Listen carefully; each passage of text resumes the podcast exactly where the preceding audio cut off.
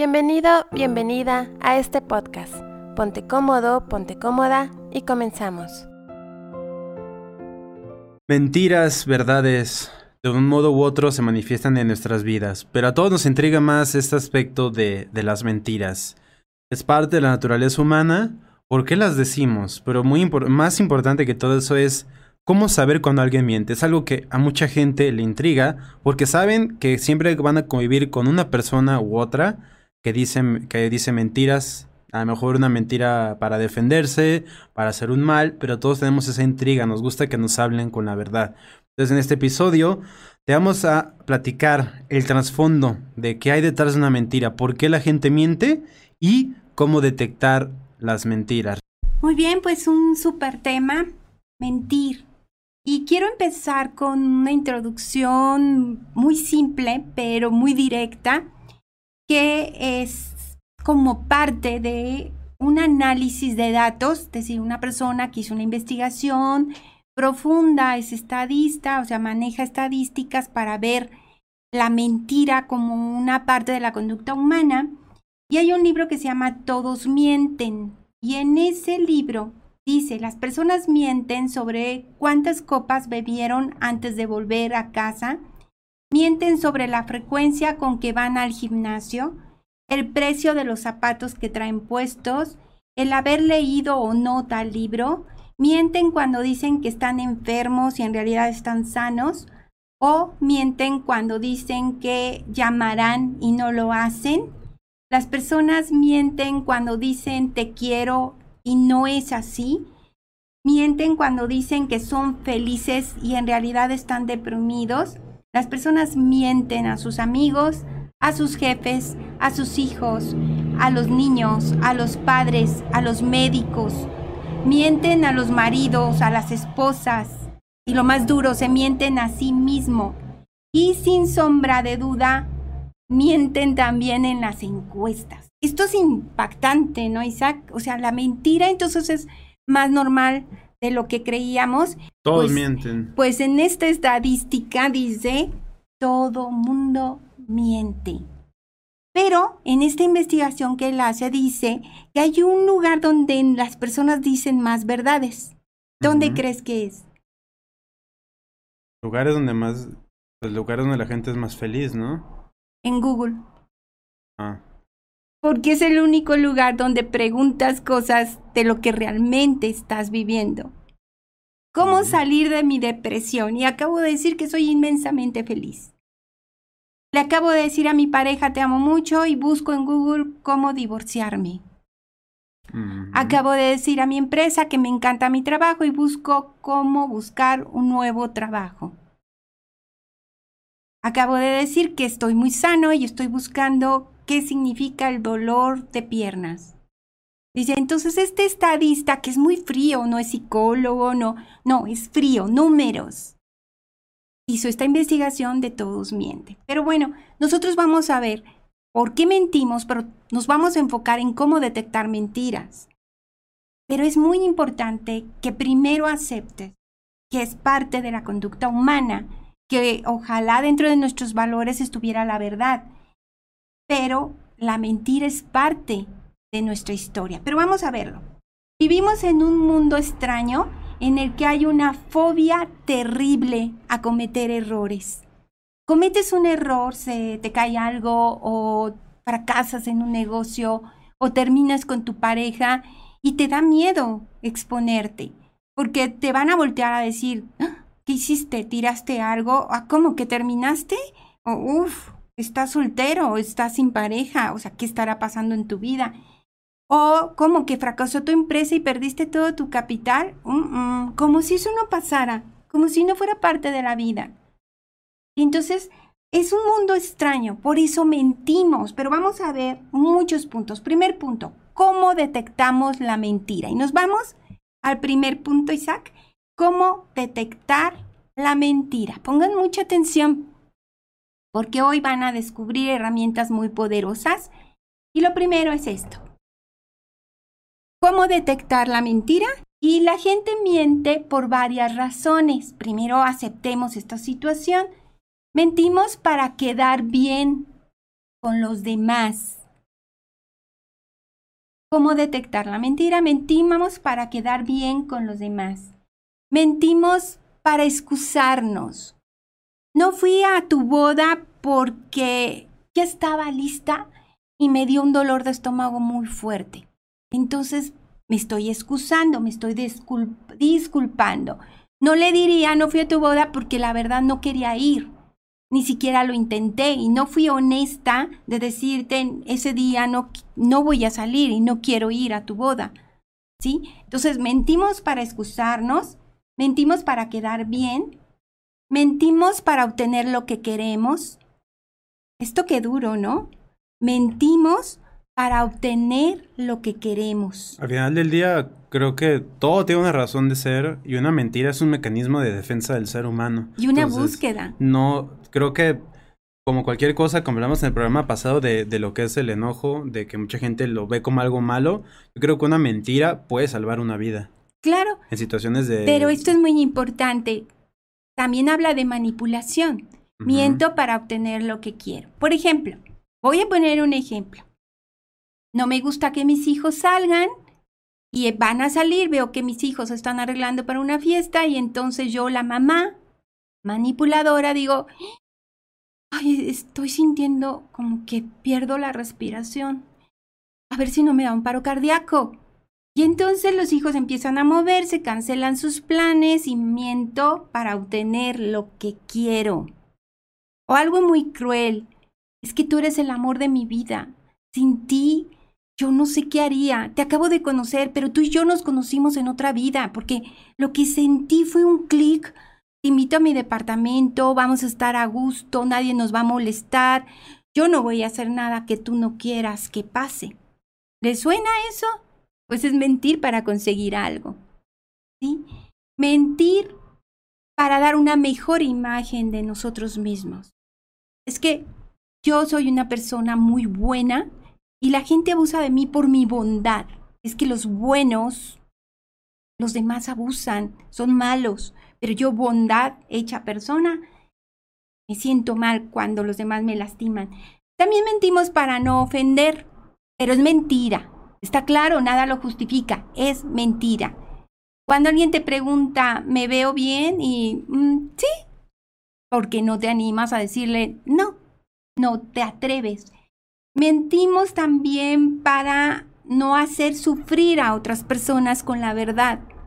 Oye, me dijeron que tú tienes otra persona con la que estás saliendo.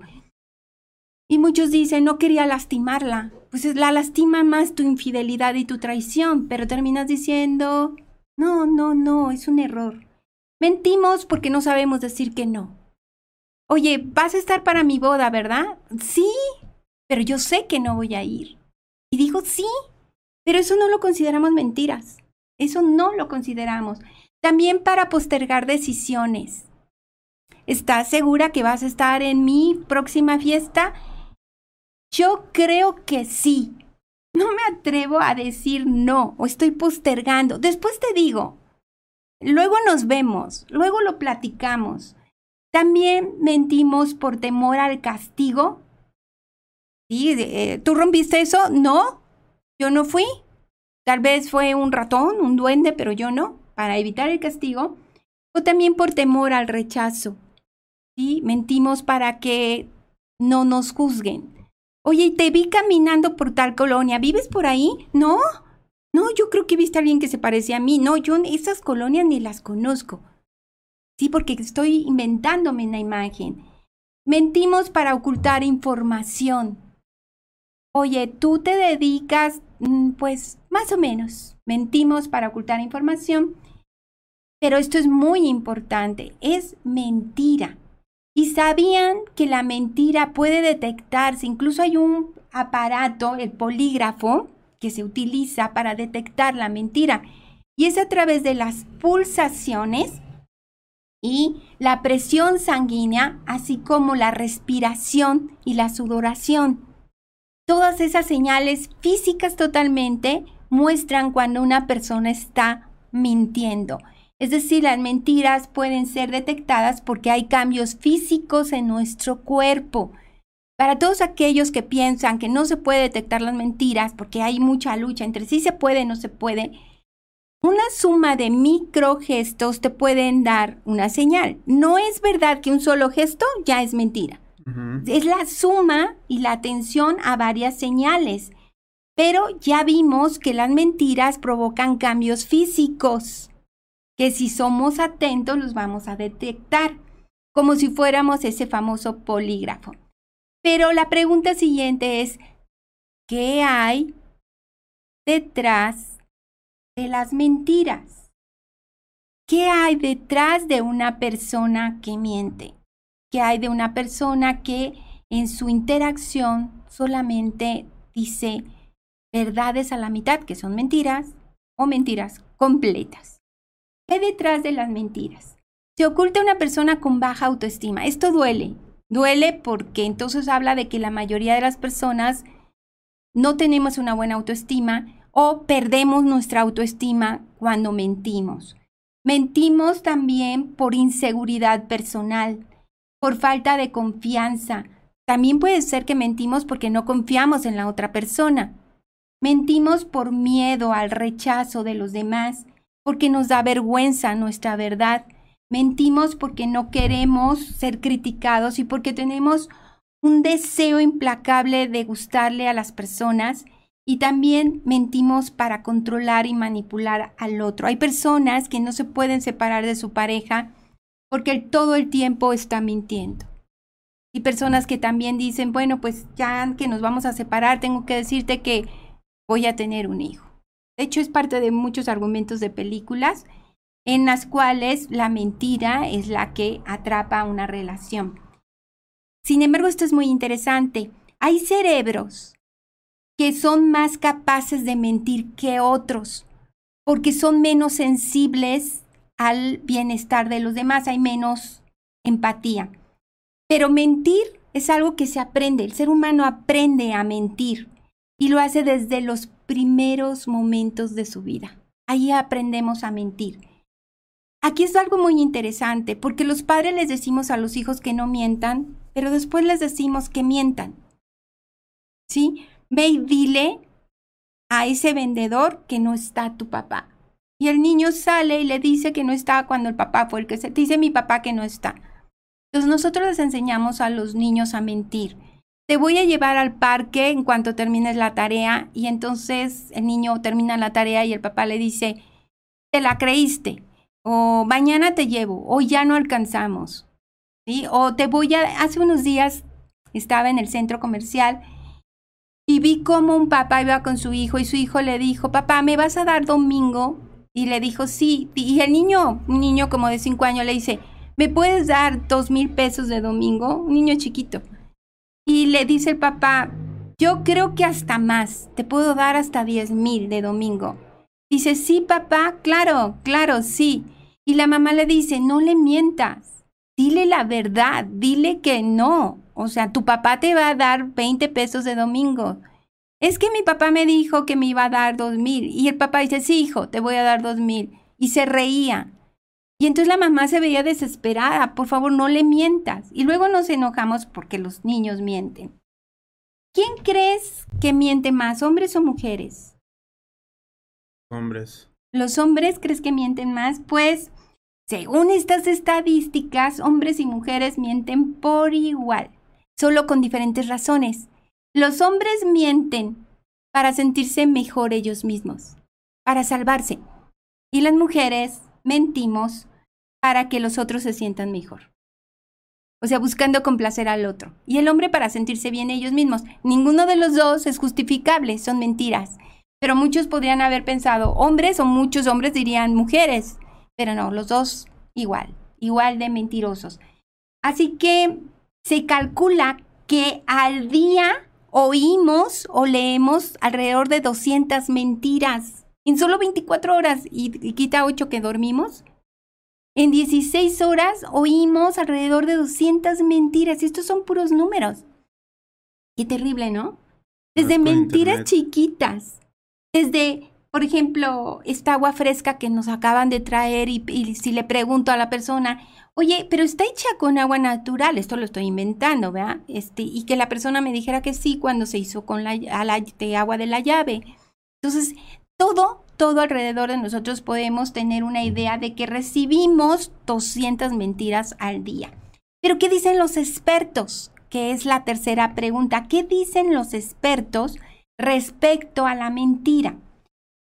Quiero que pongan mucha atención porque esto lo dice el jefe de la sección de análisis de la conducta de la Policía Nacional en un proceso de interacción. Nos dice que hay dos tipos de actividades que tiene el cerebro según los expertos. Fíjense bien, tres, tres tipos. Número uno, la emocional, es decir, una actividad al mentir que tenemos en el cerebro es pues que movemos emociones, porque tú sabes la verdad y al mentir estás cambiando lo que tu, pie, tu cerebro está pensando y lo estás transformando. Por eso hay cambios físicos cuando estamos mintiendo, porque es un estrés muy alto al que sometemos al cerebro, porque tu cerebro está listo para decir la verdad, pero tú estás metiendo información falsa. Dos, la cognitiva. Primero es la emocional, la segunda es la cognitiva, es decir, la manera en que piensas. Tienes que tener dos argumentos, el real y el falso, y al final muchos terminan creyendo sus mentiras. Y tercero, la conductual. Tienes que tener un comportamiento determinado para actuar como si tu mentira fuera verdad. Y terminas creando historias. Hay un caso muy sonado que es real de un hombre que se inventó un puesto en un banco en inversiones. Esto ocurrió en España. Hizo fraude a muchas personas.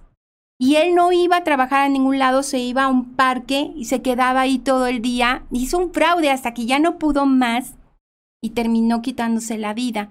Pero estoy hablando de que hizo una estafa a muchísimas personas y durante mucho tiempo se sostuvo esa estafa. Pues con la, la mentira generamos emociones como ansiedad, vergüenza y culpa. Quien sea el mentiroso, esas tres emociones son naturales. Te genera ansiedad al tener que inventar lo que estás inventando. Vergüenza porque el cuerpo está preparado para decir la verdad. Y por último, culpa porque engañaste a una persona. Si todas aquellas personas que se endeudan, que van y consiguen una tarjeta de crédito diciendo mentiras, pues ustedes también caen en la mentira, porque el banco les dijo que no iba a pasar nada, que es la manera más segura de hacer compras y sorpresa. Después te llegan y te quitan todo porque no supiste manejar tu tarjeta. Las capacidades para mentir, porque sabes que para mentir también hay que ser muy capaz, ¿eh? Hay gente que tiene un, desarrolla la habilidad no para mentir sin que lo detecten. Y son excelentes. Y que pueden vencer el polígrafo fácilmente. Grandes, grandes maestros de la mentira. Muchos políticos manejan la mentira como una realidad. Y lo hemos visto, el famoso discurso de Clinton cuando le preguntaron de Mónica, ¿te acuerdas? ese famoso caso que hemos estudiado, en el que, bueno, él decía que ni la conocía esa mujer y pues, hay muchos análisis corporales de todo el movimiento que tiene que indica su mentira. Pero bueno, se requiere planeación para mentir, porque tu cerebro tiene que construir una historia. Se requiere atención porque no se te deben de olvidar los detalles. Y se requiere autocontrol. Hay una película muy antigua en la que muestran a una mujer era con Ignacio López Tarso, o sea, una película antigua, muy antigua, en la que esta mujer inventa que, bueno, primero tenía un novio y después inventa que se va a casar porque ella quería casarse, pero el novio ya no volvió con ella, la dejó. Y entonces, como ya tenía el vestido de novia y todo, dijo, bueno, va a ser una boda muy privada. Se tomó fotos en un estudio y siguió, ella trabajaba en una panadería. Y su jefe la quería, pero nunca se atrevió a decirle. Entonces ella empieza a crear su mentira y dice, bueno, pues estamos casados, nos amamos mucho, pero nunca se casó. Le decían, ¿por qué no viene tu marido por ti? Es que, bueno, tiene mucho trabajo. Después se tuvo que inventar que estaba embarazada y desarrolló su embarazo con, pues ponía ropa bajo la ropa, bajo su vestido y se iba transformando su cuerpo, luego inventó que había tenido un bebé que lo llevaba al zoológico y un día el dueño de la panadería fue al zoológico, la siguió y se dio cuenta que iba, pero no había ningún bebé. Entonces la confrontó y ella terminó reconociendo que todo había sido mentira. Pero imagínate cómo te complicas y para ella cada vez era más terrible. Ahora es muy importante cómo detectar la mentira.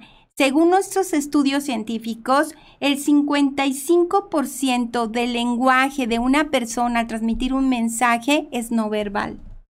55, más de la mitad. El 38 es paraverbal, es decir, lo que estás pensando. Y el 7 son las palabras. Entonces el lenguaje no verbal implica varios aspectos. Tu cuerpo, el espacio que utilizas también habla de ti. Por ejemplo, si tú estás en una reunión y, por ejemplo, que estamos cerca y yo acerco mi brazo y tú lo retiras, no hay empatía. ¿Sí? Si tú acercas accidentalmente el brazo y la persona lo deja, tú ya te estás dando cuenta que no te rechaza. Entonces el lenguaje corporal es muy importante. La persona no se va a dar cuenta y va a hacer esto. Y esto es rechazo, no cree en ti. El tacto una persona, cuando tú quieres crear confianza, el tocar asertivamente, no invadir, pero, ah, qué gusto verte. Este pequeño contacto ligerito puede crear empatía. Si la persona se mueve, no hay empatía. Y la imagen, también comunicamos con nuestra forma de vernos.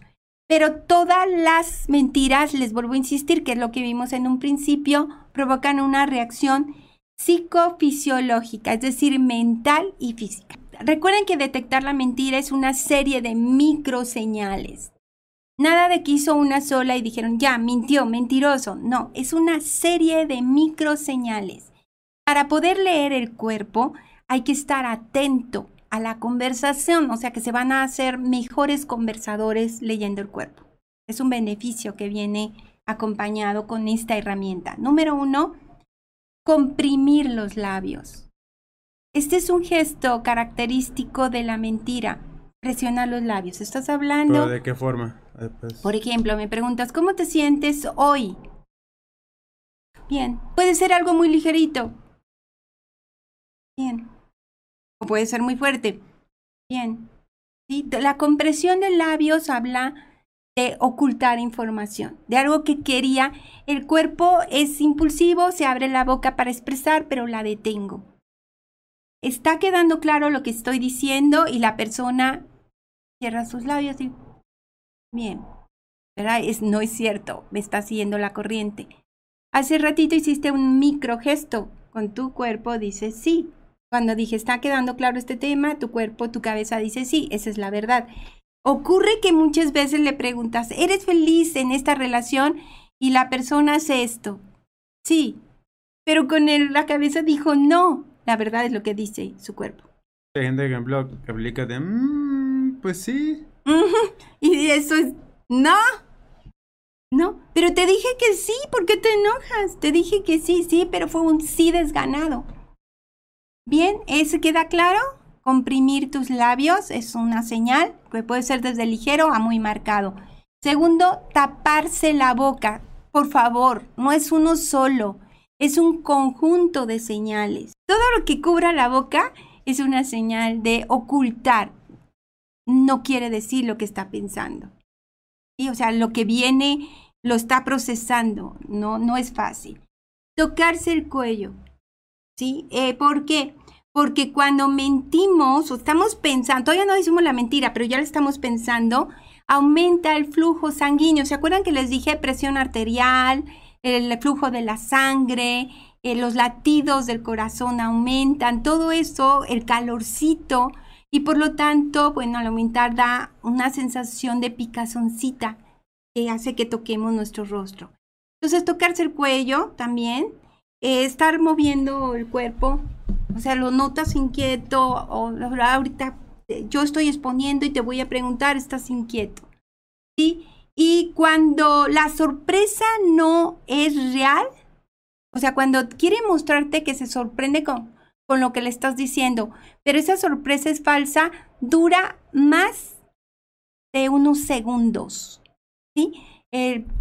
si son unos instantes, la sorpresa de, Así como, oye, me dijeron que andabas con otra. Esa es la sorpresa instantánea. Pero si queda, ah, ah, ah, ¿cómo? O sea, eso no es real. No es real. Es un micro gesto.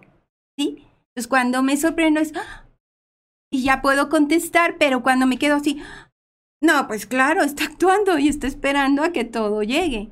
¿Sí? Muy bien. Cuando estás este, tocándote la nariz, los ojitos, está hablando de esa picazón que les digo con el aumento de la presión de la sangre. Cuando escondemos las manos, me preguntas algo, oye, ¿te ha estado gustando estar en el canal? Claro, o sea, claro que me ha gustado. Todo esto son micro señales, las vamos sumando. Cuando, ¿se acuerdan que les dije que cuando hay mucho movimiento, o sea, cuéntame cómo te sientes en este trabajo. Eso, indica que estoy nerviosa y que voy a mentir o que voy a ocultarte la información, pero lo mismo cuando me quedo rígido, totalmente rígido, no hay movimiento ni de pestañas ni de nada. Está indicando que estoy procesando, está distraído mi cerebro para crear respuestas.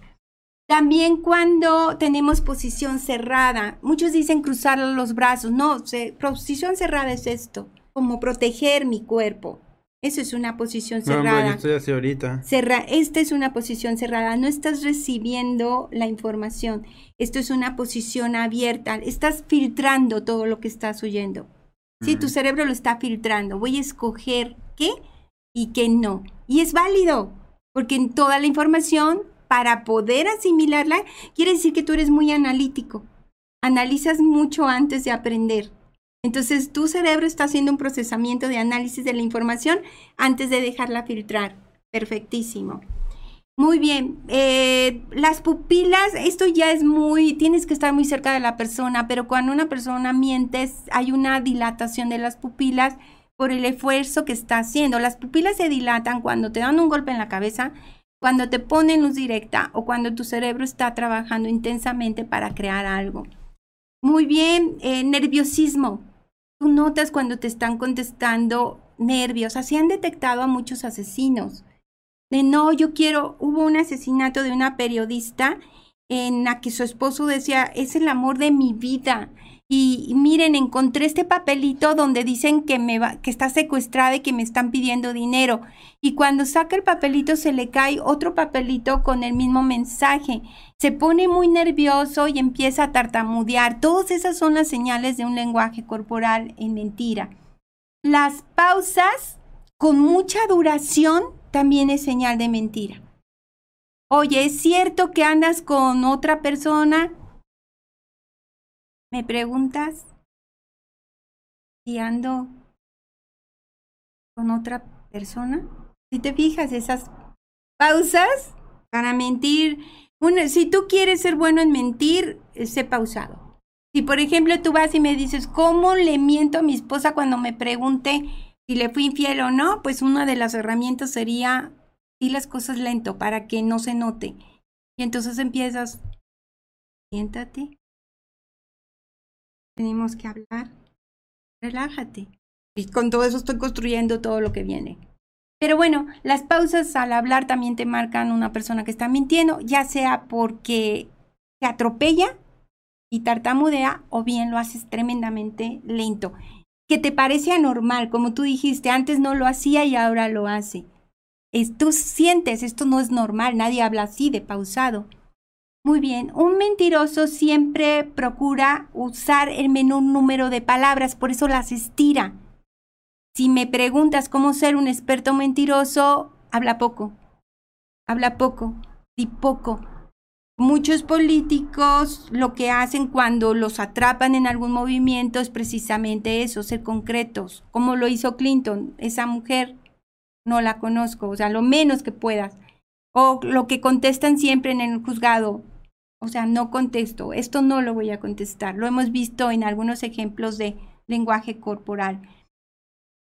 Cuando estás hablando y la persona está tragando saliva constantemente de, yo sí quiero decírtelo, es que de verdad quiero decírtelo porque tú necesitas saberlo. Me tengo que tragar todo lo que quiero decir para decir solamente lo que me conviene decir. Todo eso te hace sospechoso. Algo que funciona. Te digo que la sonrisa. Hay quienes al mentir sonríen. Oye, que andas con otra y... ¿No? No, o sea, ¿cómo? ¿Cómo? ¿Por qué te ríes? Ay, es que me pongo nervioso, me, me da risa porque, ay, qué raro que preguntes algo así. Bueno, la sonrisa también te delata de que por ahí no es, buen, no es bueno mintiendo. Qué bueno, ¿no? Y este, cada microexpresión es una señal. Y la sonrisa es, me atrapaste. Me atrapaste. Es un niño que, que fue descubierto.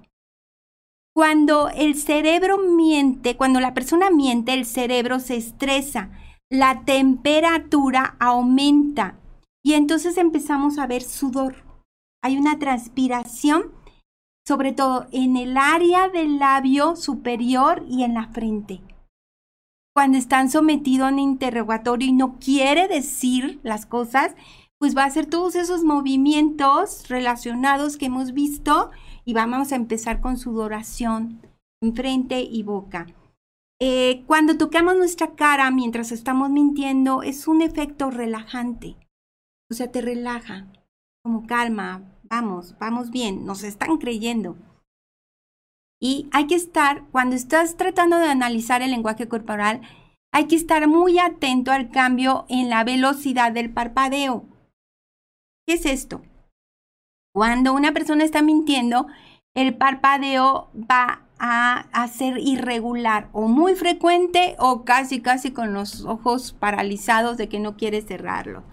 También cuando mentimos suele haber muchos bostezos. Nos da como pues el estrés que estamos sometiendo, necesitamos respiración y relajación. Todo esto puede insinuar que puede insinuar que una mentira está en proceso. Pero no solamente es un movimiento, puede ser que se toque la cara y no tiene nada que ver con el contexto, ¿sí? O sea, no puede ser, ah, me va a mentir, no, espérate. ¿Dónde están? ¿Cuál es el lugar? ¿Cuál es el contexto? ¿Qué le acabas de preguntar? ¿Verdad? Es todo. Es como, hay que ser muy inteligentes emocionalmente para leer el cuerpo. La siguiente pregunta es vital, ¿cómo descubrir a un mentiroso? Pero antes de eso, tú ya detectaste cuáles son tus mentiras, ya te bajaste del pedestal del santo y te das cuenta que todos mentimos, que según las estadísticas es una realidad. Y ahora pues sería descubrir a un mentiroso, ¿cómo se puede hacer? ¿Cómo descubrir a un mentiroso? Esto está buenísimo, les voy a dar una herramienta que les va a hacer descubrir de muchas maneras el problema de la mentira. Por favor, utilícenla para bien, no para lastimar a los demás o para exhibir a los demás, porque todo en la vida se les regresa. Todo lo que siembres cosechas. Y me gustaría que esta herramienta que estoy compartiendo con tanto amor y respeto sea utilizada siempre para bien.